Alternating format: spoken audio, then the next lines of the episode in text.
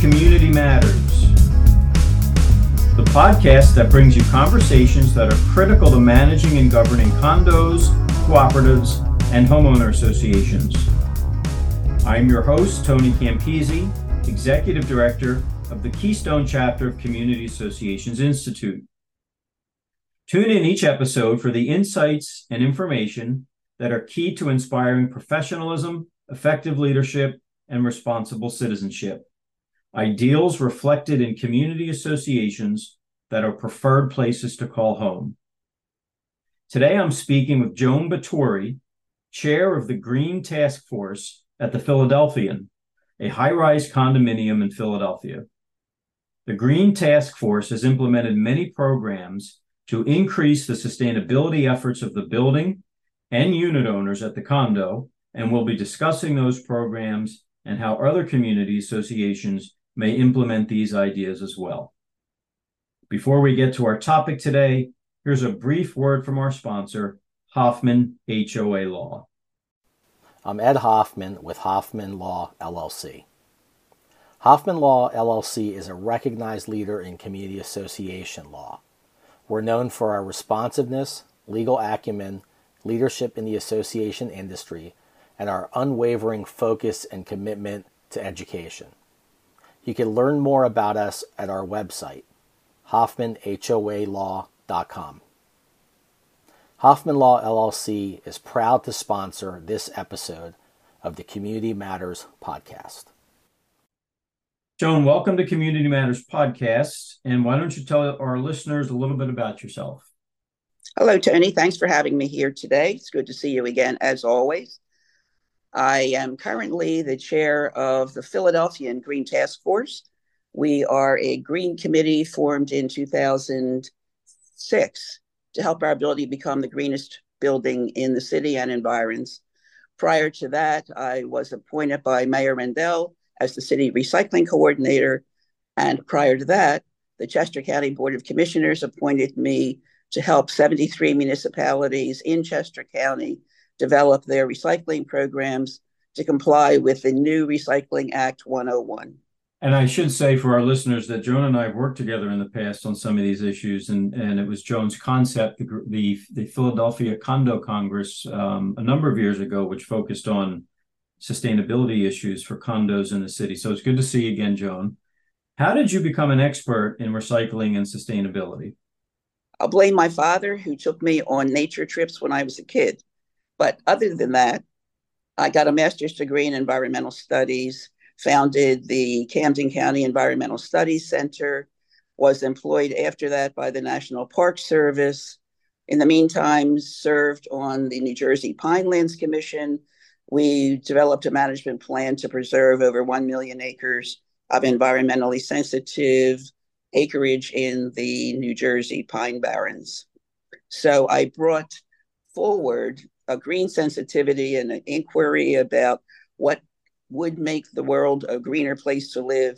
I applied it through my chosen profession and appointments that were made by other entities who saw an interest in me to becoming what I am today. So why don't you tell our listeners a little bit about the Philadelphian Green Task Force and how it got started? Uh, the Philadelphian is the largest condominium building in the city. We have over one thousand residents.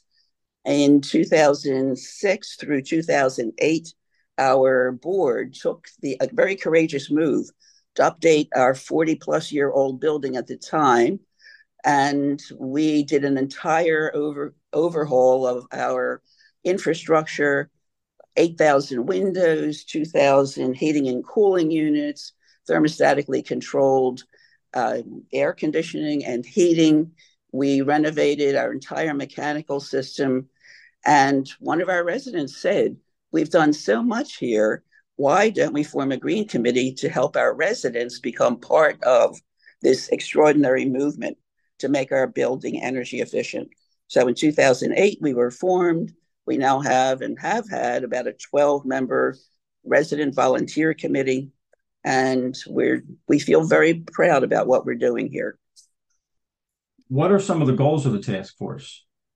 Right now, it, again, it's to save money while saving resources for all of our residents here uh, by making our building the most energy efficient building we can in the city, given its age, which we've done very well so far.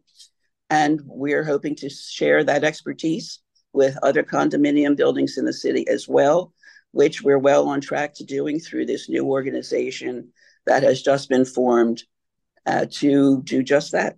So in, in your introduction, you noted a lot of um, varied professional experience in this area. So how does that, how do you apply that to your work with the Green Task Force? Well, first of all, I was always in a management position.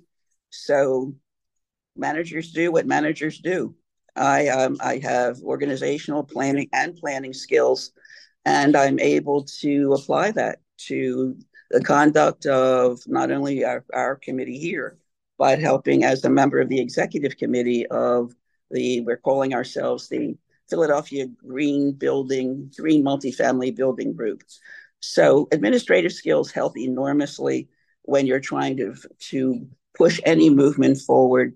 You know how to proceed, and you bring a passion with you that helps move the entire process forward. So you mentioned some of the things that the task force works on include implementing recycling and composting programs within the building. How have you done that, and what has been the response from your neighbors, the residents who live there? I have to say that it really helps to have a law backing you, first of all. Act one oh one, the Mandatory Recycling Act, uh, passed by the state in nineteen eighty-eight, set the ball rolling for every single building and residents in the entire state of Pennsylvania. And of course, Philadelphia has its own ordinance, which required buildings, residences, businesses, institutions to comply with the recycling law as well. That helps a lot. And we've had an excellent cooperation from management as well over the years, not to mention our boards of directors and our residents. So again, very, very proud of what we've accomplished. How do you encourage residents to participate in these sustainable practices? Not everybody may think it's as important. We have a really good uh, education committee as part of our overall Green Task Force. We have a wonderful program committee as well. We're constantly informing our residents through tips every other week about what to do to recycle, what to do to save energy, how to compost food waste. We have programs to that effect as well to reinforce the message. We have a magazine within the Philadelphian. We just published an article for them on why recycling is working here and what the results have been. So we, we take advantage of every opportunity to share information with our residents and with our, our management as well. So there's always challenges to programs, regardless of what they are meant to address. Have you have you experienced challenges or barriers to implementing sustainable practices in the building? And if so, how have you addressed them? You know, I think that because we've been around for so long, we've inculcated a culture here of cooperation and pride. With other buildings, that's not particularly the case because they're new to this. And they have to convince boards of directors, managers, primarily those two groups, that what they're doing is worthwhile. So that's why we, we work with those fledgling green committees to help them navigate the waters about how to become more successful and relate to both management and their board of directors. Joan, technology changes, best practices change. Um, you know, we read every day about warming, climate change, et cetera, and, and, and different programs. So how do members of the task force stay informed and updated? Are there any special websites you visit? Anything you follow in particular? Well, in terms of recycling, for example, and say food waste and the plastics industry, market markets for the materials that we do recycle, Uh, recycling times, Recycling Today is very good. Waste News is extremely helpful. Uh, we have our websites in our city, Green Philly, which broadcasts local sustainability news. Those three are very, very helpful to us. And for anyone who's interested in the progress of electric vehicles in the city, uh, the website Electrek E L E C T R E K is very good. Speaking of electric vehicles, um, there's a big conversation about energy consumption right now, and we're we're seeing um, all of the investments that are coming from the federal government into uh, sustainable energy. What specific measures has the committee taken to reduce energy consumption within the building, and what kind of results have you achieved so far? We have, since I guess two thousand eight, worked with PICO to do what they call direct install. We have brought PICO representatives in here who have surveyed our residents about what types of lights, light bulbs they're using, and have replaced them directly into the sockets free, free of charge. And we've done that four times. We've saved over, well over one hundred thousand dollars a year as a result of changing out incandescents, L E D, and now C F L bulbs. That's so a considerable, considerable it, amount of money. It is considerable, and we're continuing through our education programs now, moving into other aspects of energy efficiency and energy conservation. So we're looking to to uh, maintain the expenses that we're currently incurring, despite the fact that the costs are going up. Our energy costs are staying pretty stable. That's a good result. You mentioned working with PICO. Are there any other external organizations or experts that the committee works with that enhance your sustainability issues? Uh, at this rate, we are investigating, uh, working with the water department to see if we can uh, acquire um, water-saving devices from them, because we'd like to move into water conservation as well. Uh, we are confident that we'll be able to work something with them that will help us in that area too. So how, how do you measure success? Sometimes it's hard to quantify some of the things you're working on. So tell our listeners how the committee measures the success of the sustainability efforts that you implement in the building. Well, Tony, as you know, it, it's data that talks. So we really manage our data from all of our programs very well. And just to give you some examples, in from two thousand ten, we have recycled household recyclables now, one thousand eight hundred thirty tons. In twenty twenty-one, we recycled household recyclables of one hundred thirty-one tons. We had a three-hour shredding event. Five tons shredded in three hours. We have cooperative arrangement with Goodwill to collect closed household items, electronics and appliances in working condition. In twenty twenty-one, we recycled sixteen tons.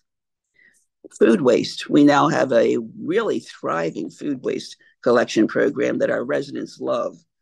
And since the we started our pilot last year, in February of twenty-two, we've recycled three point five tons of food waste. So that says to me, we are definitely diverting waste from the waste stream.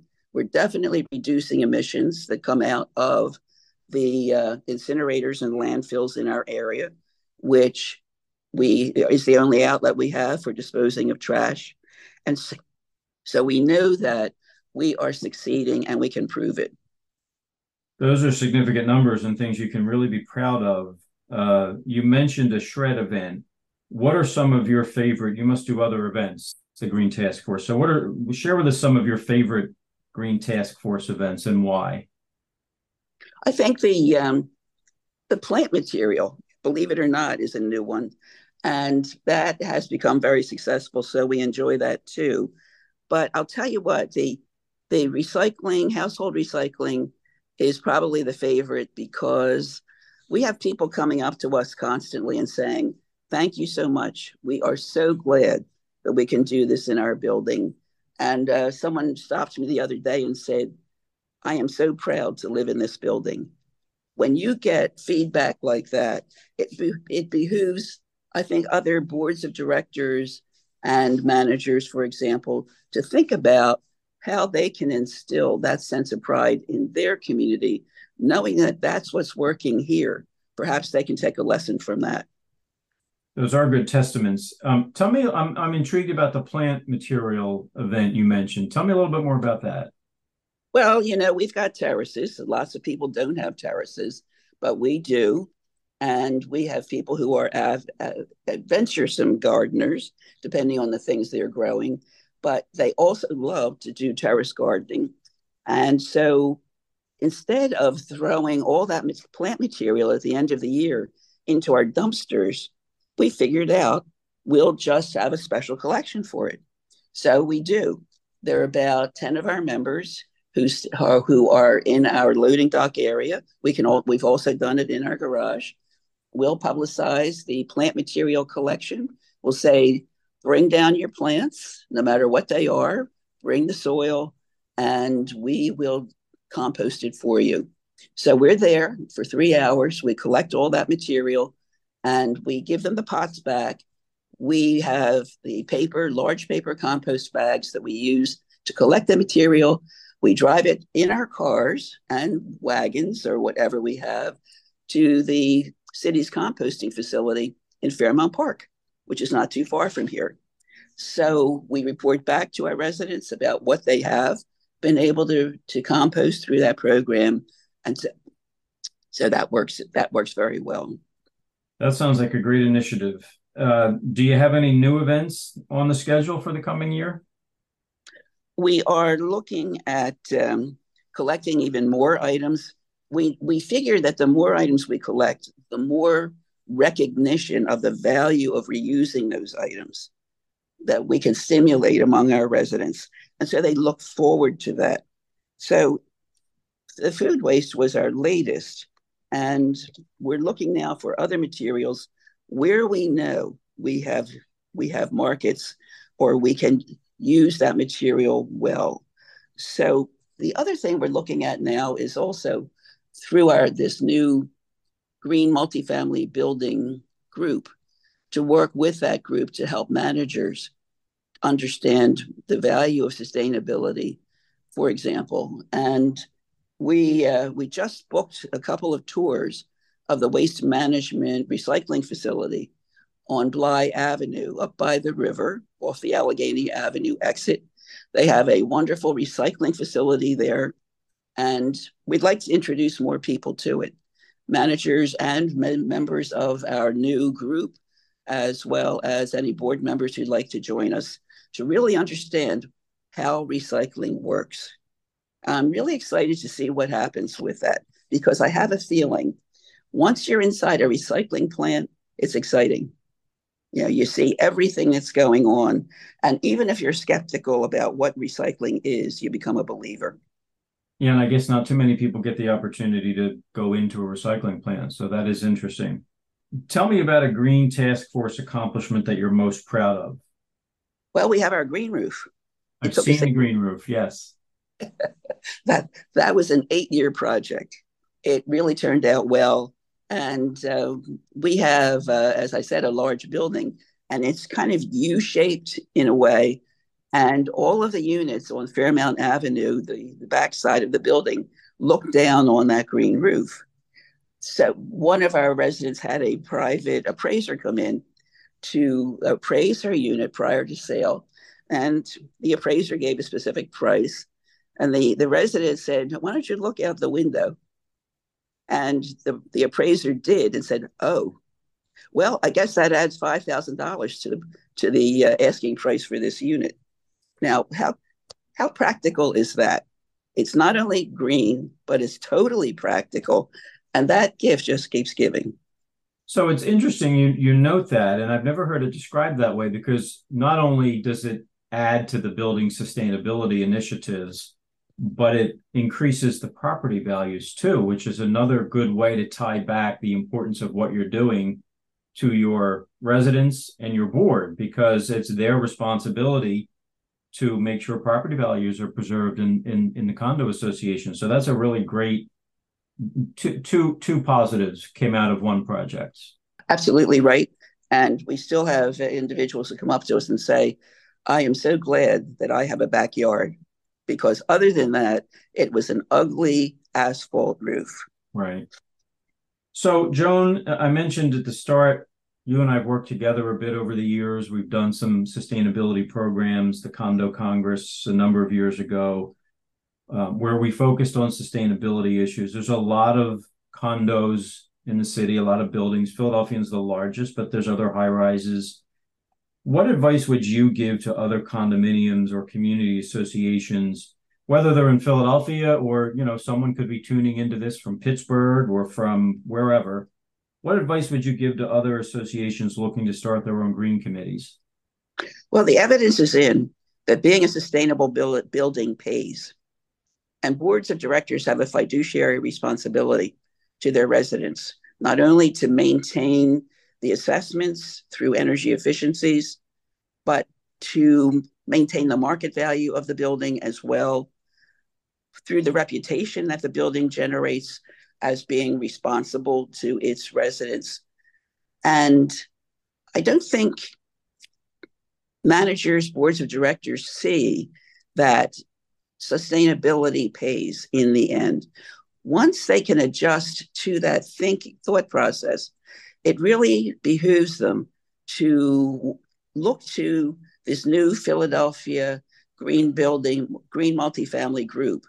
We're sponsored by the Green, Green Building United. You can go on Green Building United's website and you can learn more about it, but you could also ask for help in learning more, but also beginning to implement your own plan through the advice that we can provide for you and the programs that we can provide for, for you as well, if you really are a board member or manager who wants to grab onto this for all the right reasons. Final question for you, Joan. Um, share with us, if you will, for our listeners, what you think the future holds for the recycling and sustainability movement, and what state, what steps all of us can take now to ensure a greener future. Well, I think it, I think the writing's been on the wall for a little bit, that sustainability is mandated now globally, that European countries, China, and other some it's other Asian countries are really developing a very advanced sustainability plan. And it includes every aspect of saving money while saving emissions, making the, the world a more sustainable place. And it's something that is undeniable. It may, it will come. It's just a question of wrapping your head, head around it and moving forward. The, the whole idea of electrification of buildings has gained enormous amounts of steam here, not to, no pun intended. But you know, many of our newer buildings already are electrified, others are not.